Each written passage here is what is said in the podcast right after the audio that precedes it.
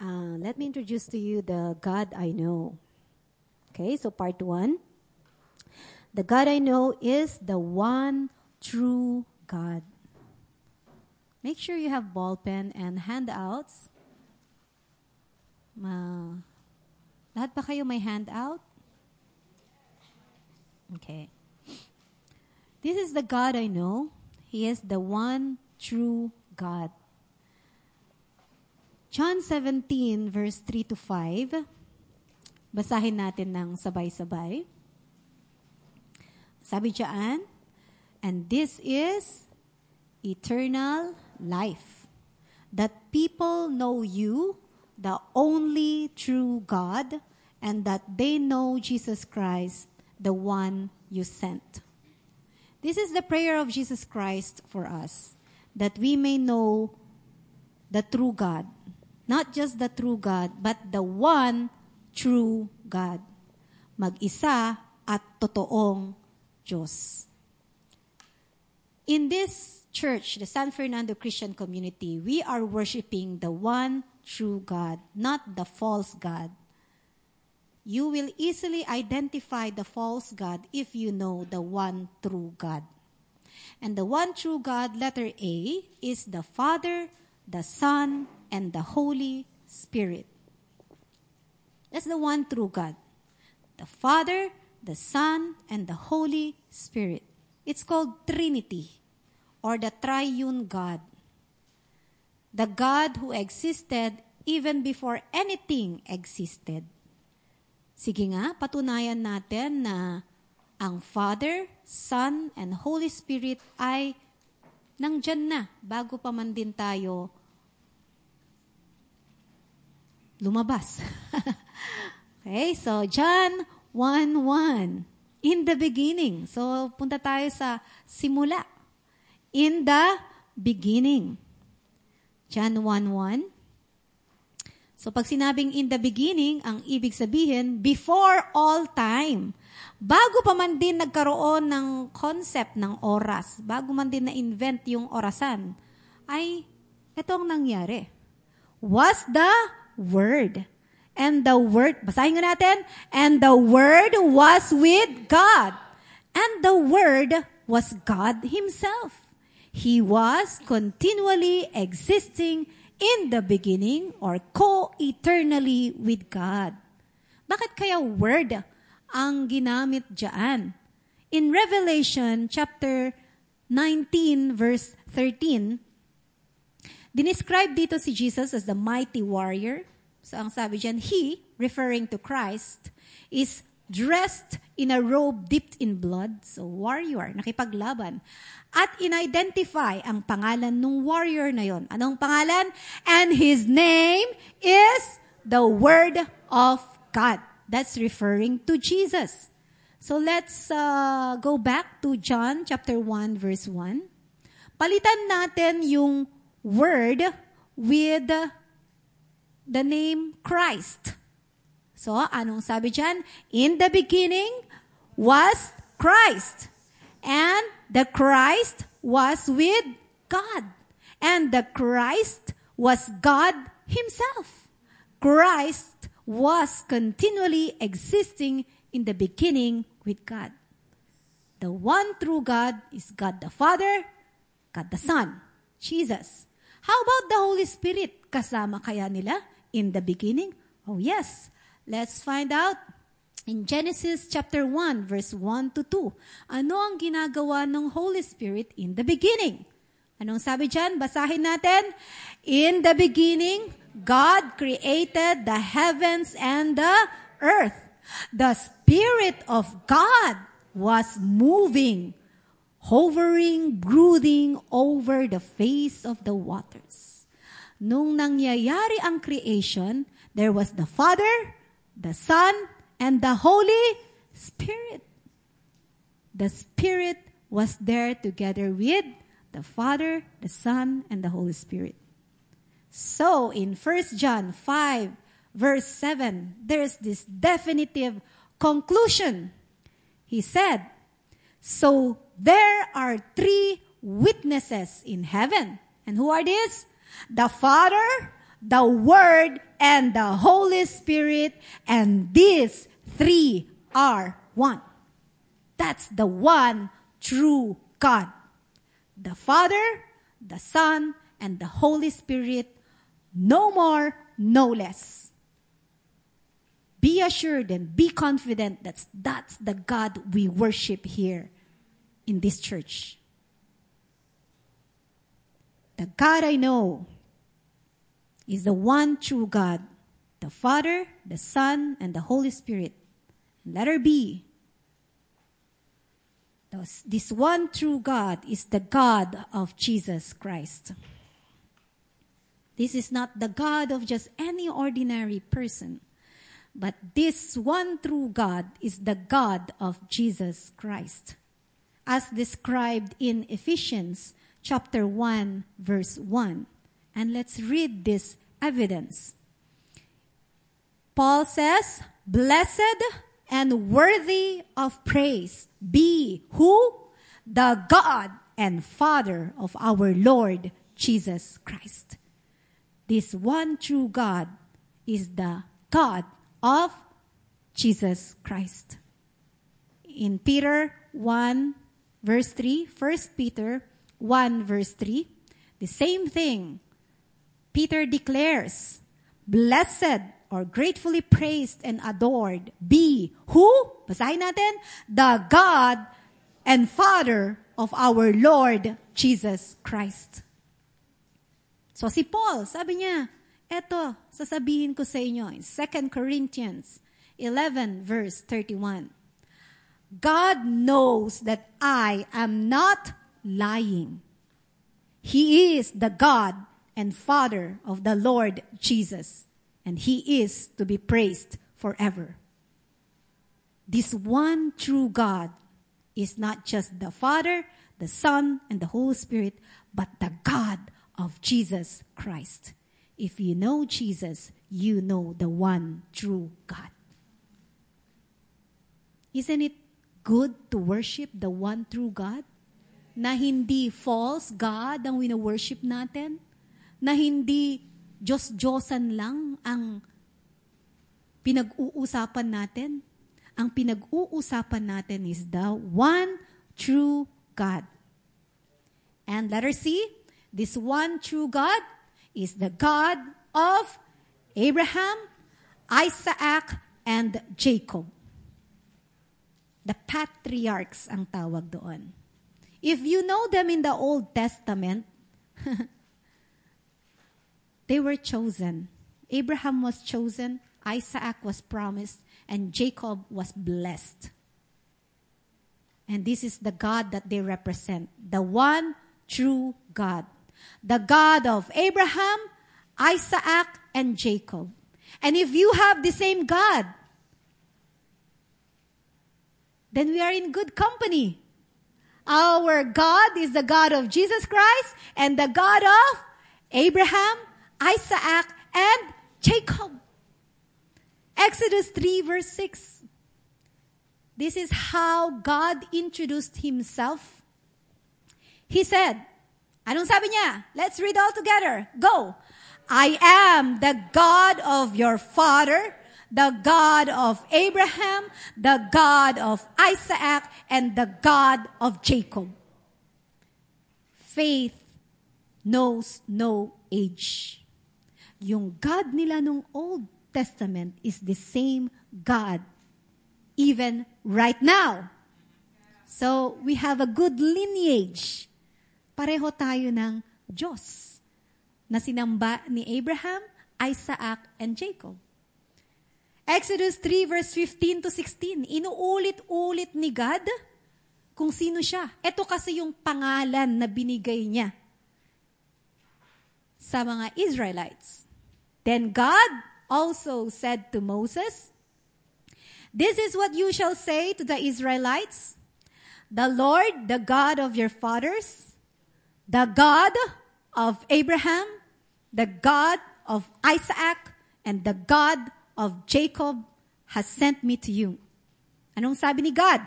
This is my name forever. And this is my memorial name to all generations. The God of Abraham, Isaac, and Jacob is the God of Rudalin Bumachi. And the God of, sige sabihin mo, the God of, we are in good company. we believe in one true God.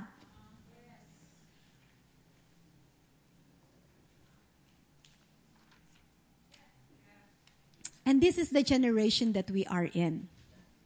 The one, the generation who believes in the one true God. And in the time of Jesus, Jesus repeats this name in Matthew chapter 22, verse 31 to 32. So si Jesus ang nagsasalita, dito at sinasagot niya yung mga tanong ng mga Pharisees. Sabi niya, But as to the resurrection of the dead, have you not read in the scripture? Hindi ba kayo nagbabasa ng Old Testament? Ito ang pangalan ng Diyos. What God has said to you, Anong sabi ni God? I am the God of Abraham and the God of Isaac and the God of Jacob. Let's read this. He is not the God of the dead, but of the living. All who are living right now says, Hallelujah! Because your God is a living God. Part 2. The God I know is not just the one true God.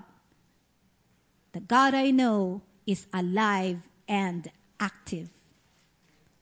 Hindi lang totoo at nag-iisang Diyos ang kilala natin. Ang Diyos na ito ay buhay. Let's read in Jeremiah chapter 10 verse 10. Come on, let's read it all together. But the Lord is the true God and the God who is truth. He is what? The living God and the everlasting King. Living God. Nakikita ka niya, naririnig ka niya, nararamdaman ka niya. This one true God is the living God. In Matthew 16 verse 16, Peter declares it with uh, boldness.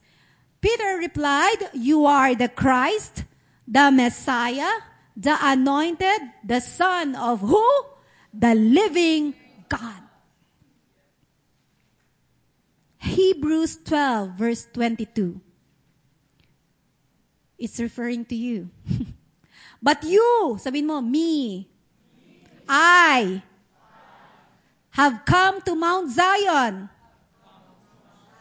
Let's replace it with SFCC.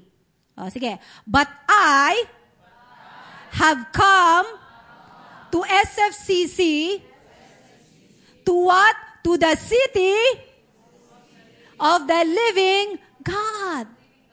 This is the church of the living God. The God we serve, the God we worship, the God we talk about is living. God's not dead. God is alive and active. If we can have an apprehension, I don't have any word to boil down better how to describe the word apprehension. But in this way, if we can have an understanding, an enlightenment, we can take hold of yung ma-realize natin na totoo ang Diyos sa buhay natin ito ang mangyayari sa atin. The reality of God brings three things.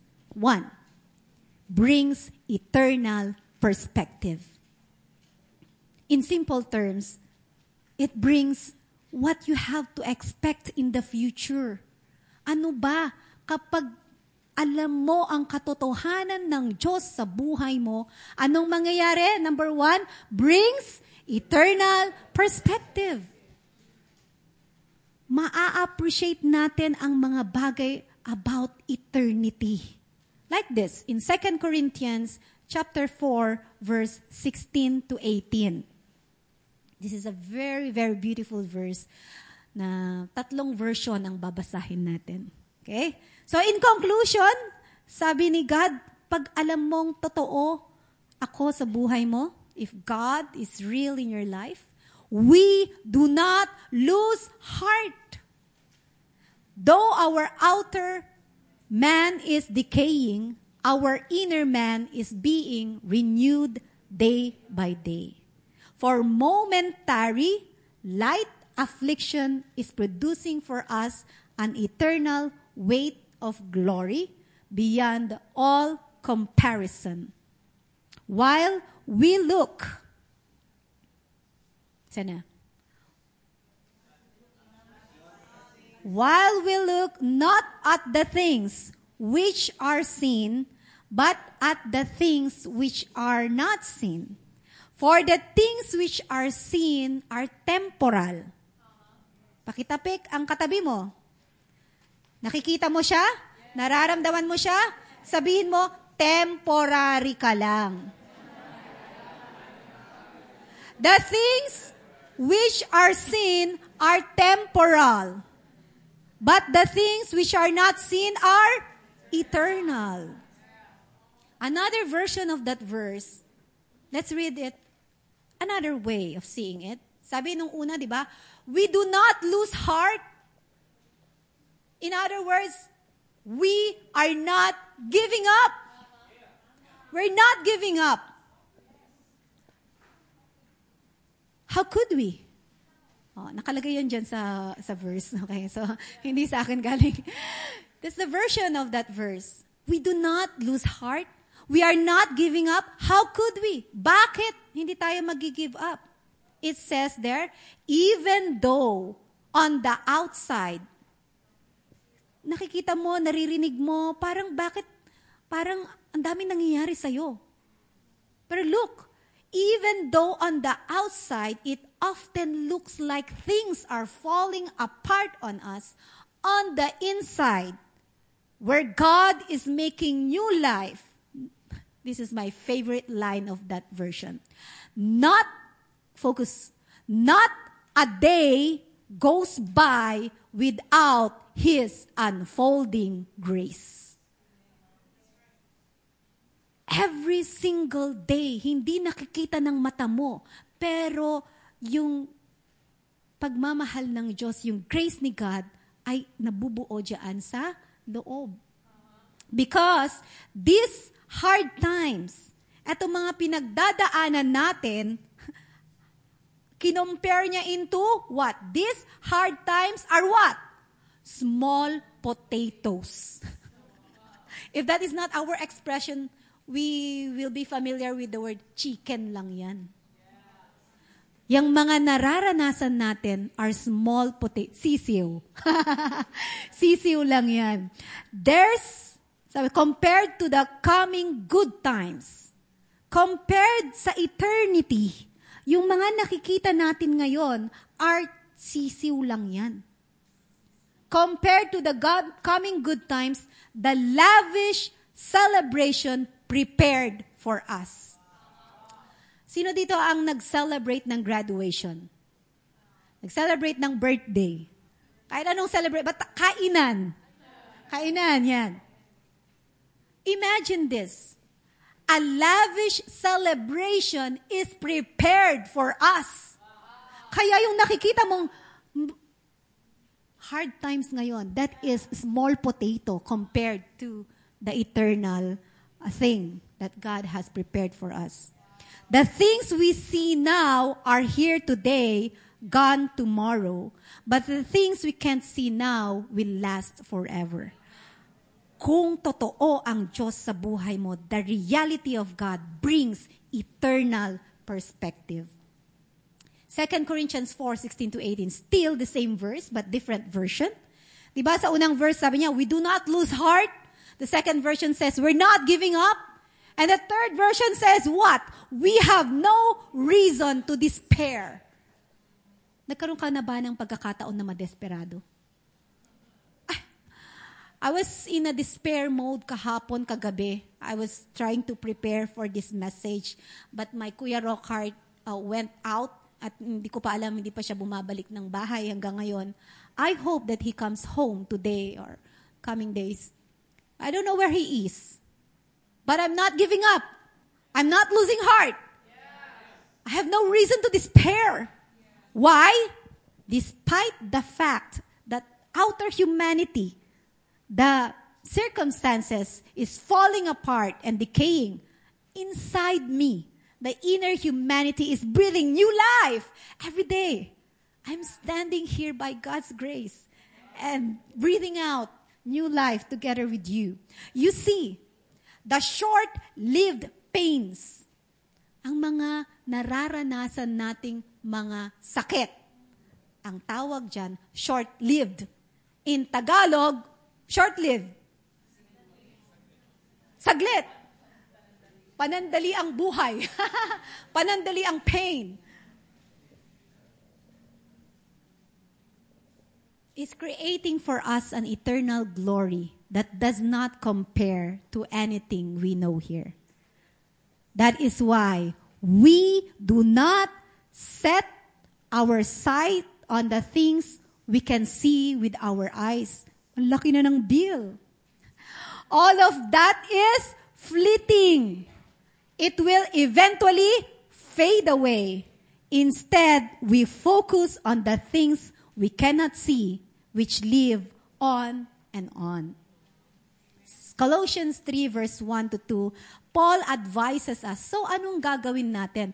Ano ba yung mga eternal things na titingnan natin? So anong action ang gagawin natin?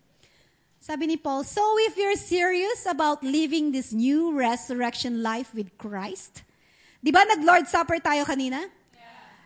That represents taking in the new life that Jesus has accomplished for us. Jesus, I take that resurrected life. And if you're serious about taking that, act like it. As if yun talaga ang buhay natin. Bagong buhay. At ang bagong buhay, you do these things. Pursue the things over which Christ presides. Pag, pag sinabi mong pursue, hanapin mo kung ano ang ginagawa ni Kristo. Don't shuffle along, eyes to the ground. Shuffle along, ibig sabihin, yung nakakita na ba kayo ng taong nakatingin lang sa ground? Yan ang, don't shuffle eyes to the ground in front of you, absorbed with the things right in front of you. Ano usually ang itsura ng mga taong nakatutok sa Facebook? Absorbed, di ba? Parang hypnotized. Hindi makaalis sa kaya sa text, hindi makaalis. O kaya sa trabaho. O kaya absorb with the things right in front of you. So malungkot na, nakatingin pa sa ground, parang yung ground hinihila ka pababa. Kaya kapag malungkot ka, hindi yun ang gawin mo. Ito ang gawin mo. Look up! And be alert on what is going on around Christ. If you are feeling down, I advise you, the Bible advises us not to look on the ground. Parang yung ground, parang gusto ka nang hilain pababa eh. Don't look on the ground. Anong sabi? Look up. Physically, just look up. And it will actually help you. Pag may alam kayong nadidespair or malungkot, patingin mo siya sa taas. Advice yan ni Lord. Huwag mo siya ipatingin sa baba. Kahit na ano, Facebook or whatever. Kasi nakatingin sa baba eh. Ang sabi, look up. Christ, what are you doing? See things from the perspective of Christ. Stay focused on what's above and not on earthly things. If you know that God is real, you appreciate eternal things. John 3:16. We are familiar with this? For God so loved the world that he gave his only begotten Son. Whoever believes in him may not be lost or die, but have eternal life. Kapag alam mong totoo ang Diyos, na-appreciate mo ang eternal things. And you will appreciate eternal life. Walang kwenta ang verse na to if you do not have an understanding on enlightenment that God is real. And what is eternal life? John 17, verse 3 to 5. John defines eternal life for us. And this is eternal life. That people know you, the only true God, and that they know Jesus Christ, the one you sent. You are here to the, today to know the one true God. And that is eternal life. You don't have to die in order to experience eternal life. This is eternal life, that you may know the one true God. You will have an apprehension. Kayo na lang mag-research no word no. Yun, apprehension, an understanding, an enlightenment that God is real. So the reality of God brings eternal perspective. And letter B, the reality of God brings excitement at the moment. EP. Kasi, di ba, eternal perspective, ngayon, exciting present. Pero parang mas magandang pakinggan yung excitement at the moment. Kung alam mo kung ano ang future mo, mas magiging excited ka sa present.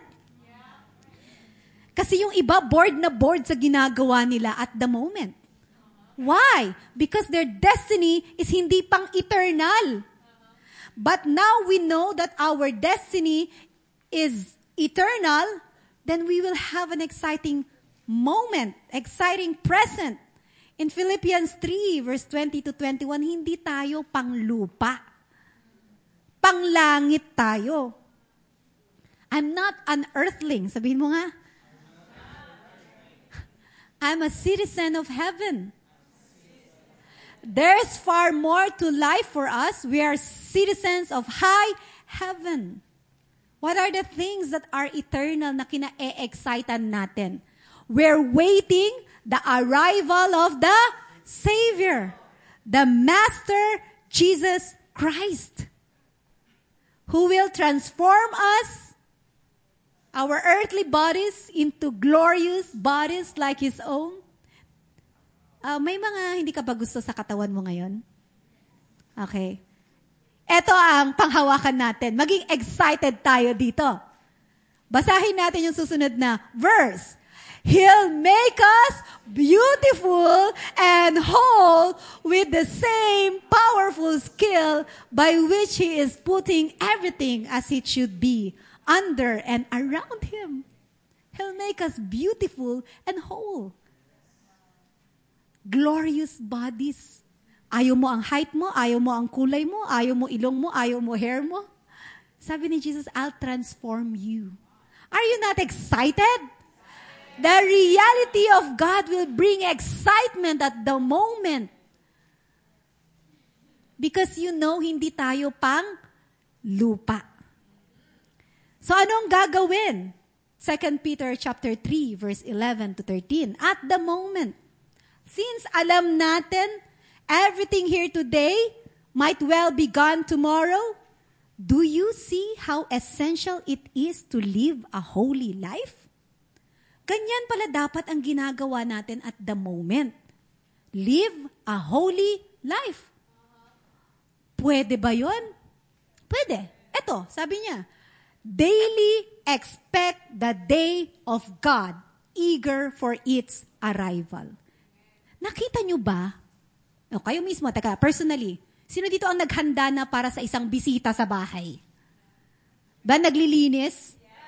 Naghahanda ng magagandang mga utensils? Nilalabas yung mga magagandang mga, at, uh, ma, ano ba? Oh, all the best. Lahat ng mga magaganda kasi pinaghahandaan yung bisita. Pero alam nyo kung kailan darating at yung oras niya. Nakita nyo rin ba kung paano maghanda ang isang siguro city or lugar kung saan darating ang presidente ng Pilipinas? Grabe, may checklist and everything, may security and everything. Sobrang prepared. The day of the arrival. Kasi alam natin kung kailan. What if every day gawin natin the day of God is coming? Anong gagawin mo? Di magsusuot ka lagi ng best mo. Hindi mo naiisipin na, sige, magloloko ako ngayon kasi bu- siguro hindi pa darating si Lord. No, ang sabi doon is, live a holy life. Daily expect the day of God. Ibig sabihin, you're at your best every day. Because you're expecting, God, darating ka na. I'm ready. Ito ang pinaghahandaan ng hindi alam ang katotohanan ng Diyos. Ganito ang mindset. The galaxies will burn up and the elements melt down that day. End of the world. Uy, end of the world na. Kailangan maghakot uh, tayo ng mga bigas. Ganito ang gagawin natin. End of the world. Yun ang focus ng taong hindi kilala ang Diyos. Pero, ano ang ginagawa ng taong kilala niya ang Diyos? He will hardly notice. Bakit? Hindi yun ang focus niya. Will be looking the other way, ready for the promised new heavens and the promised new earth. All landscape with righteousness. In other words, mas excited pa tayo sa pagdating ni God kaysa yung mas natatakot ka sa pagdating ni God. Yung iba takot na takot sa end of the world. Tayo excited naman sa pagdating ni God. End of the world, pagdating ni Christ. Excitement at the moment, if you know that your God is real, it brings excitement at the moment. Landscape with righteousness. Ito, Isaiah 61 verse 10. Papaliwanag niya kung anong itsura ng napapaligiran ng righteousness. Ganito ang uh, itsura ng taong nag-aabang lagi kay Lord. Anong sabi diyan? I will rejoice greatly in the Lord. My soul will exalt in my God. Bakit masayang masaya ka kahit hindi pa umuwi ang kuya mo? Bakit masayang masaya ka pa rin na nag-share ng katotohanan tungkol sa Diyos kahit daming utang. Bakit kahit may mga relationship issues, mga financial issues, at kahit anong mga, mga issue dyan, eh bakit parang, parang may pinaghahandaan ka pa rin? Because God has clothed me with the garments of salvation. He has covered me with a robe of righteousness. Sige nga, magsuot nga kayo ng robe robe of righteousness. Tingnan ko nga paano kayo magsuot ng robe of righteousness. Ang ibig sabihin ng robe of righteousness is yung kabutihan ni Jesus ay inaako mo. Hindi yung kabutihan mo, pero yung kabutihan ni Jesus, ipinapato, you put on. Ang damit, pinuput on. You clothe yourself with righteousness. Ang ibig sabihin ng ang taong naghahanda sa pagdating ni Jesus, sanay ng mabait. Hindi nagugulat, uy, ang bait ko ngayon ah. Uy, hindi ako nagmumura. Aba, kakagulat, hindi. Normal na mabait ka.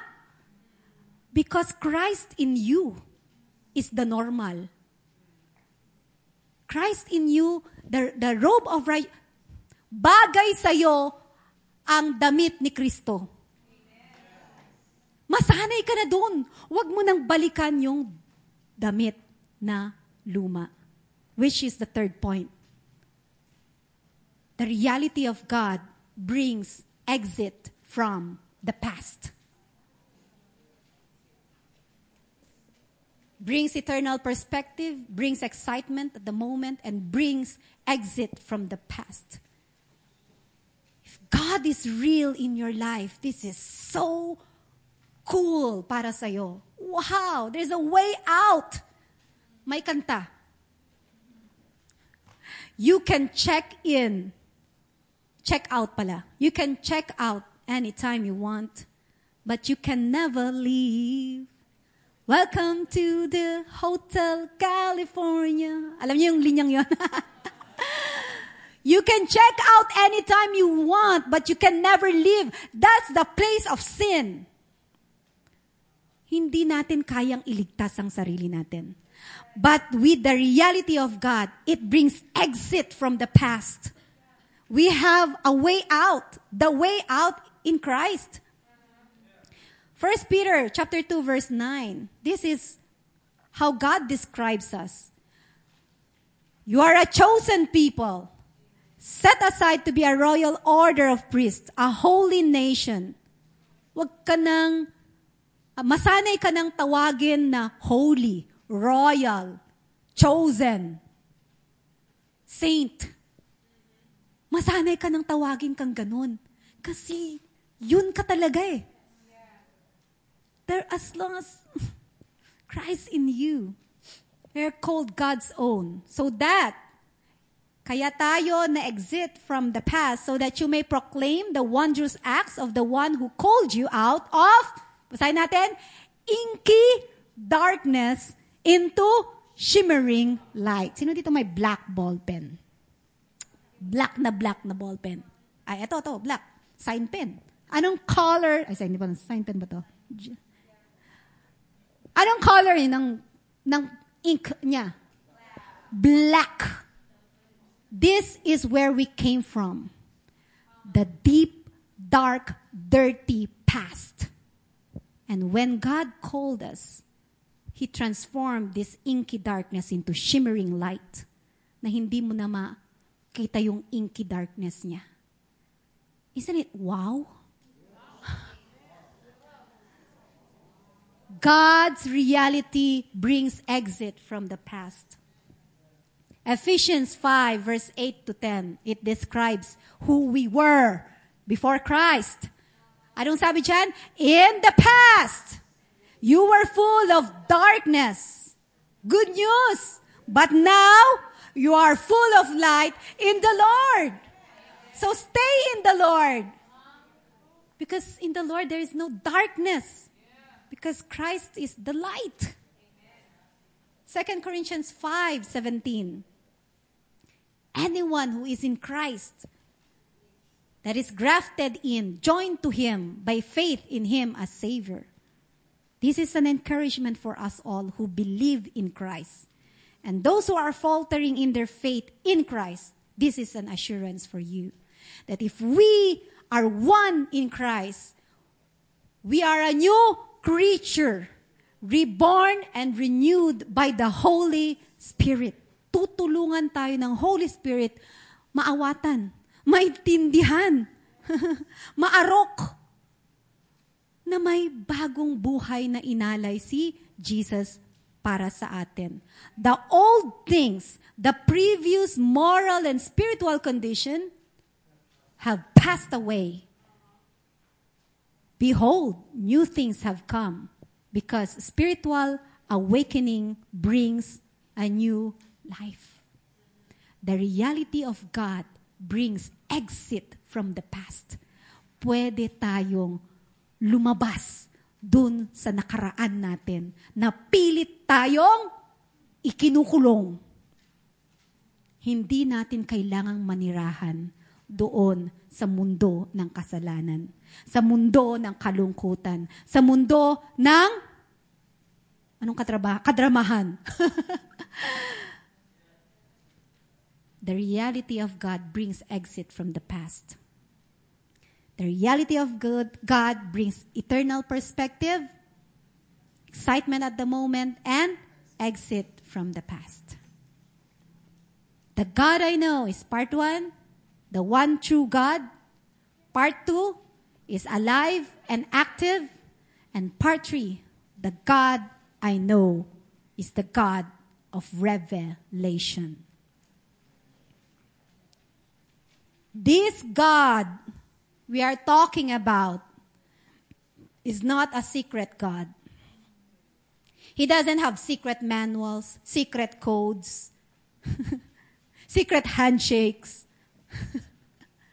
God, this God is a God of revelation. And so how does this God reveals himself? You have three C's. God gave me three C's, but there was a bonus of four. And sabi ko, God, how will I respond? How will we respond sa revelation mo sa amin? So letter A, we respond to this God of revelation by appreciating creation. Appreciate creation. Appreciate creation. Ecclesiastes 12 verse 1. Appreciate creation because there is a creator. Honor and enjoy your Creator while you're still young. My dad is already old. He doesn't enjoy the mountains as much as he does before. Ako na ngayon ang umaakyat ng bundok. Habang nakakaakyat pa na ako ng bundok, sige, akyat lang. To appreciate creation. Habang nakikita mo pa ang sunset, sige, tingnan mo pa kasi didilim din ang mata. Di ba? While you're still young, paano yung mga hindi na masyadong young? You still enjoy your Creator. There is just so much more to enjoy. This God will reveal Himself in creation pa lang. Look at this. Romans 1 verse 18 to 23. the basic reality of God is plain enough. Ang ibig sabihin niyan, hindi mo kailangang i-explain na totoo ang Diyos. Kasi creation pa lang, ine-explain na niya, totoo ang Diyos. The reality of God is simple. It's plain enough. Creation pa lang. Anong gagawin mo? Open your eyes. And there it is. By taking a long and thoughtful look at what God has created, people have always been able to see what their eyes as such can see. Open your eyes. Tingnan mo ang eagle. Ba, look up. Eagle. Uy, may ibon. Okay, eagle. Meron bang school of birds? Eagle Academy? Para maturuan yung eagle kung paano lumipad perfectly in the sky? Natanong nyo na ba yun? Open your eyes and look at the ants. Meron bang ant, school of ants? Ants Academy. Para malaman nila na meron silang commander-in-chief. Para sumunod at maglinya. Take a long and thoughtful look. ano pa ba ang yung mga ang mga nakakamangha? Sino ang nagturo doon sa layon na maglakad ng ganon? Wala namang nag Oh, 'di ba yung tayo tinuturuan tayo yung mga mga model. O dapat ito straight na linya, dapat ganyan ka maglakad, uh, chin up, ganyan, tapos ganyan. Pero makita mo ang layon maglakad. Sino kayang nag-mentor doon sa layon na yun? Kung grabe, alam niya is the king of the jungle. Ikaw, anak ng Diyos, alam mo rin kung paano dapat maglakad bilang anak ng Diyos. When you know your Creator, you will know who you are. And you are God's masterpiece. Kung namamangha na tayo sa mga animals, sa mga creation, mas mamamangha ka sa Creator. Nobody has a good excuse to say, God is not real. Creation pa lang eh. What happened was this? Ang sabi nila, hindi, mag-create na lang tayo ng Diyos natin na pwede nating i-control i-manipulate, yung hindi nagsasalita at hindi hindi nang didisiplina. No, our God is real. And uh, our next verse, sabi dyan sa Psalm 19, God's glory is on display, is on tour in the skies. Sino dito nakaranas na ng may tour guide? Nakapag-tour guide? O, tinur. si Lord mismo ang tour guide mo. Just flash that uh, verse on the screen. God's glory is on tour in the skies. God craft an exhibit across the horizon. Psalm 19. Ang creation ni God Nakakita na ba kayo ng mga magagandang kurtina? Iba't ibang kulay? Ang kurtina ni God every moment nagpapalit. Iba-ibang kulay, iba-ibang design. Amazing! If you want to appreciate this God of revelation, you appreciate His creation. Sa gabi, tumingin ka sa stars. Namamangha ang mga astronomers kung ano-ano pa, kung sino pa mga nakatingin sa langit. Ano, tumingin ka lang sa langit.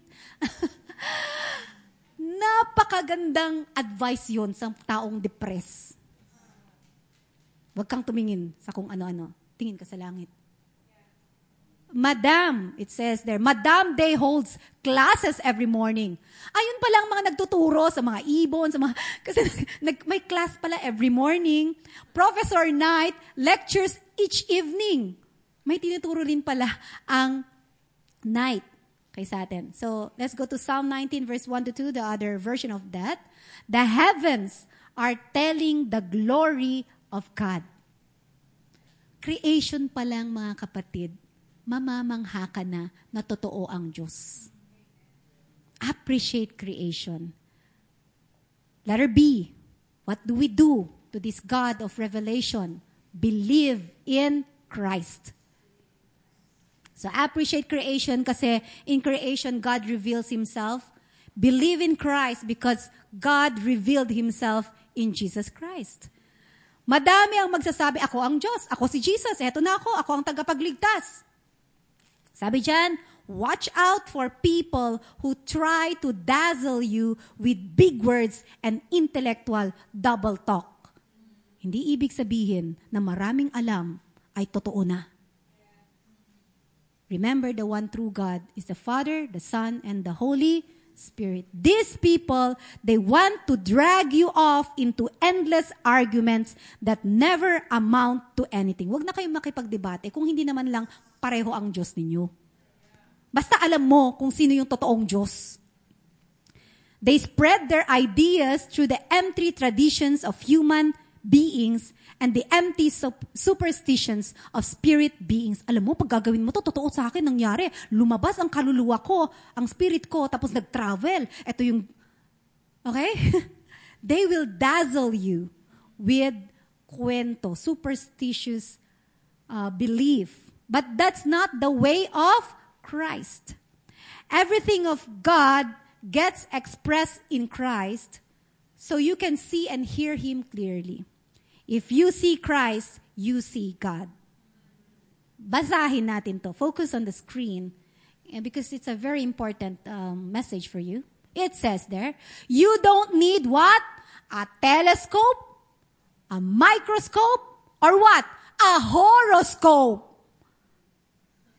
to realize the fullness of Christ.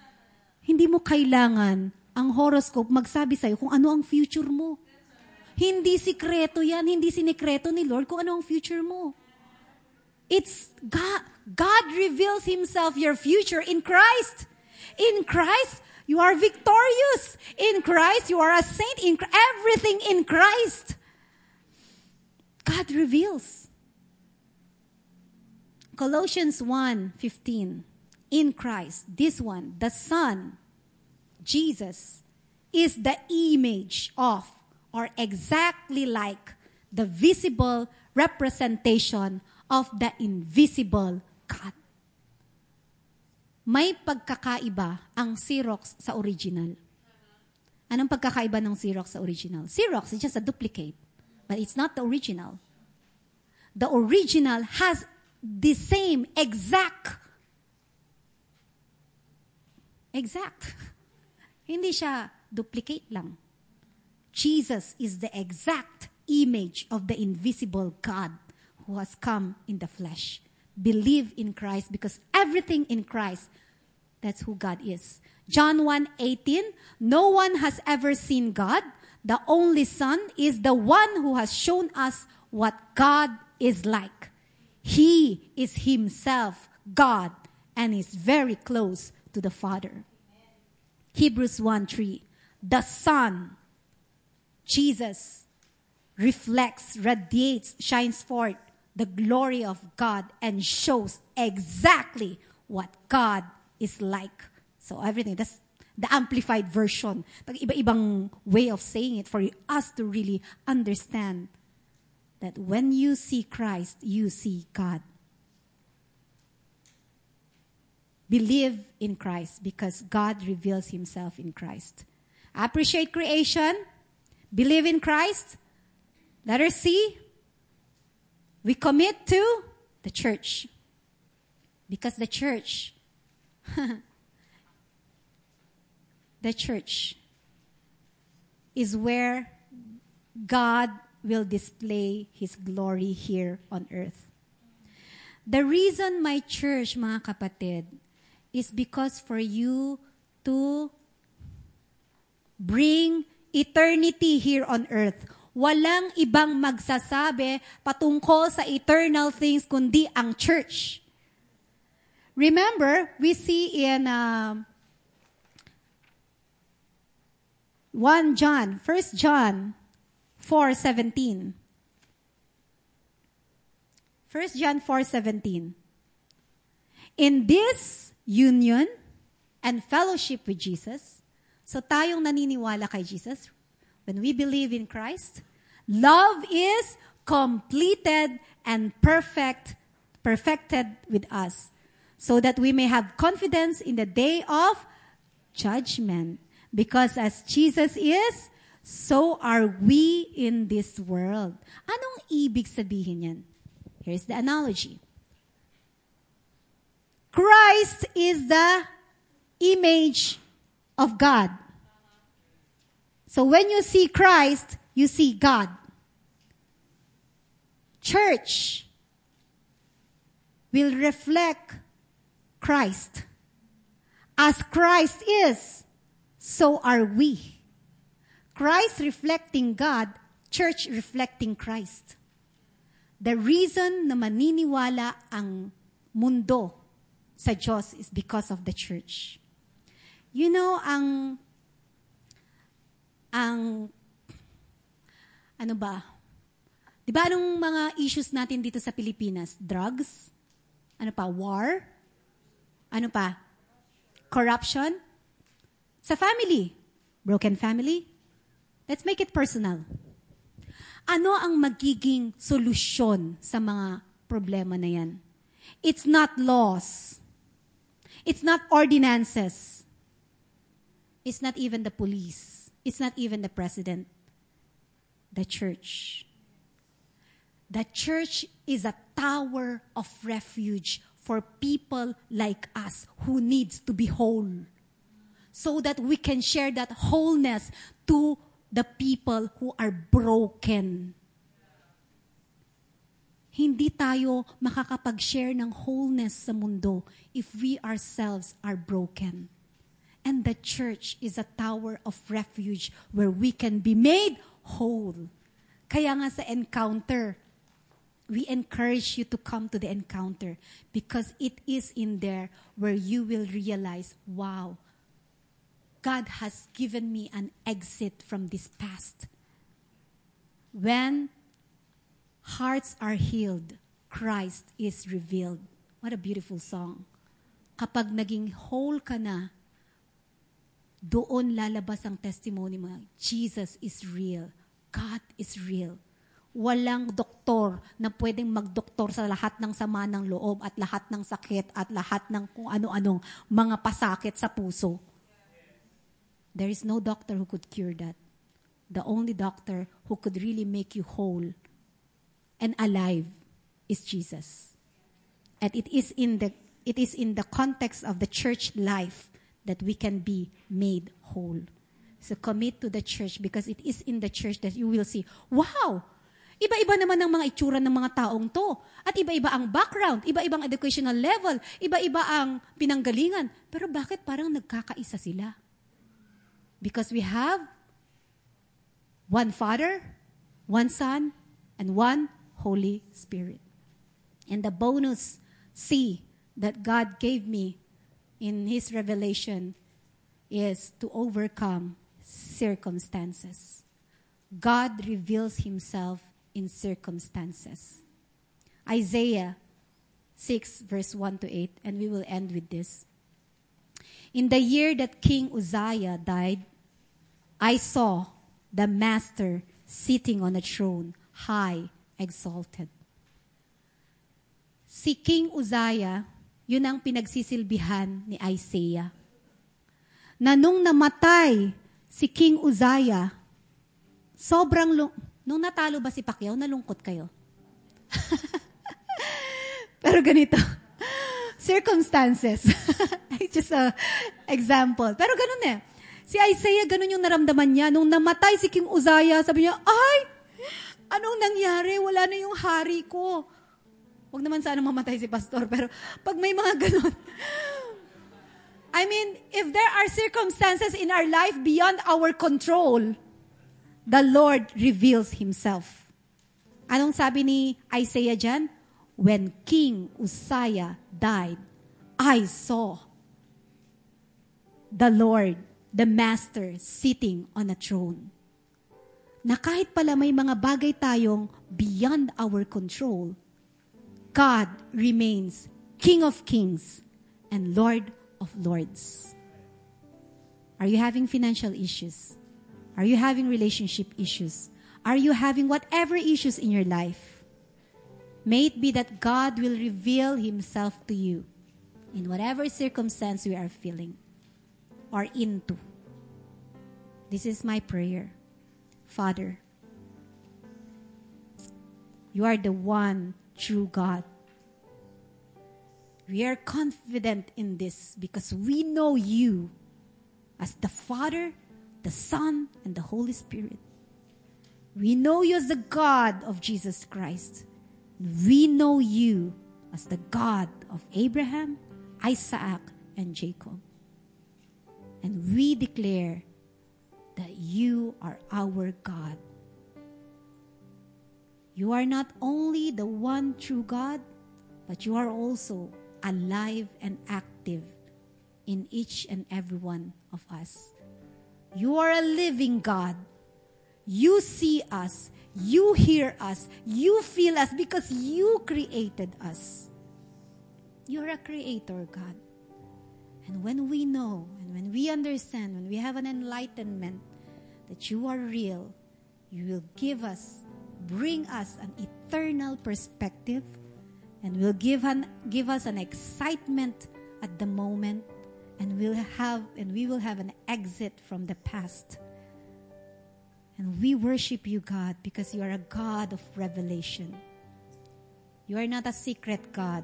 You don't hide yourself. You reveal yourself.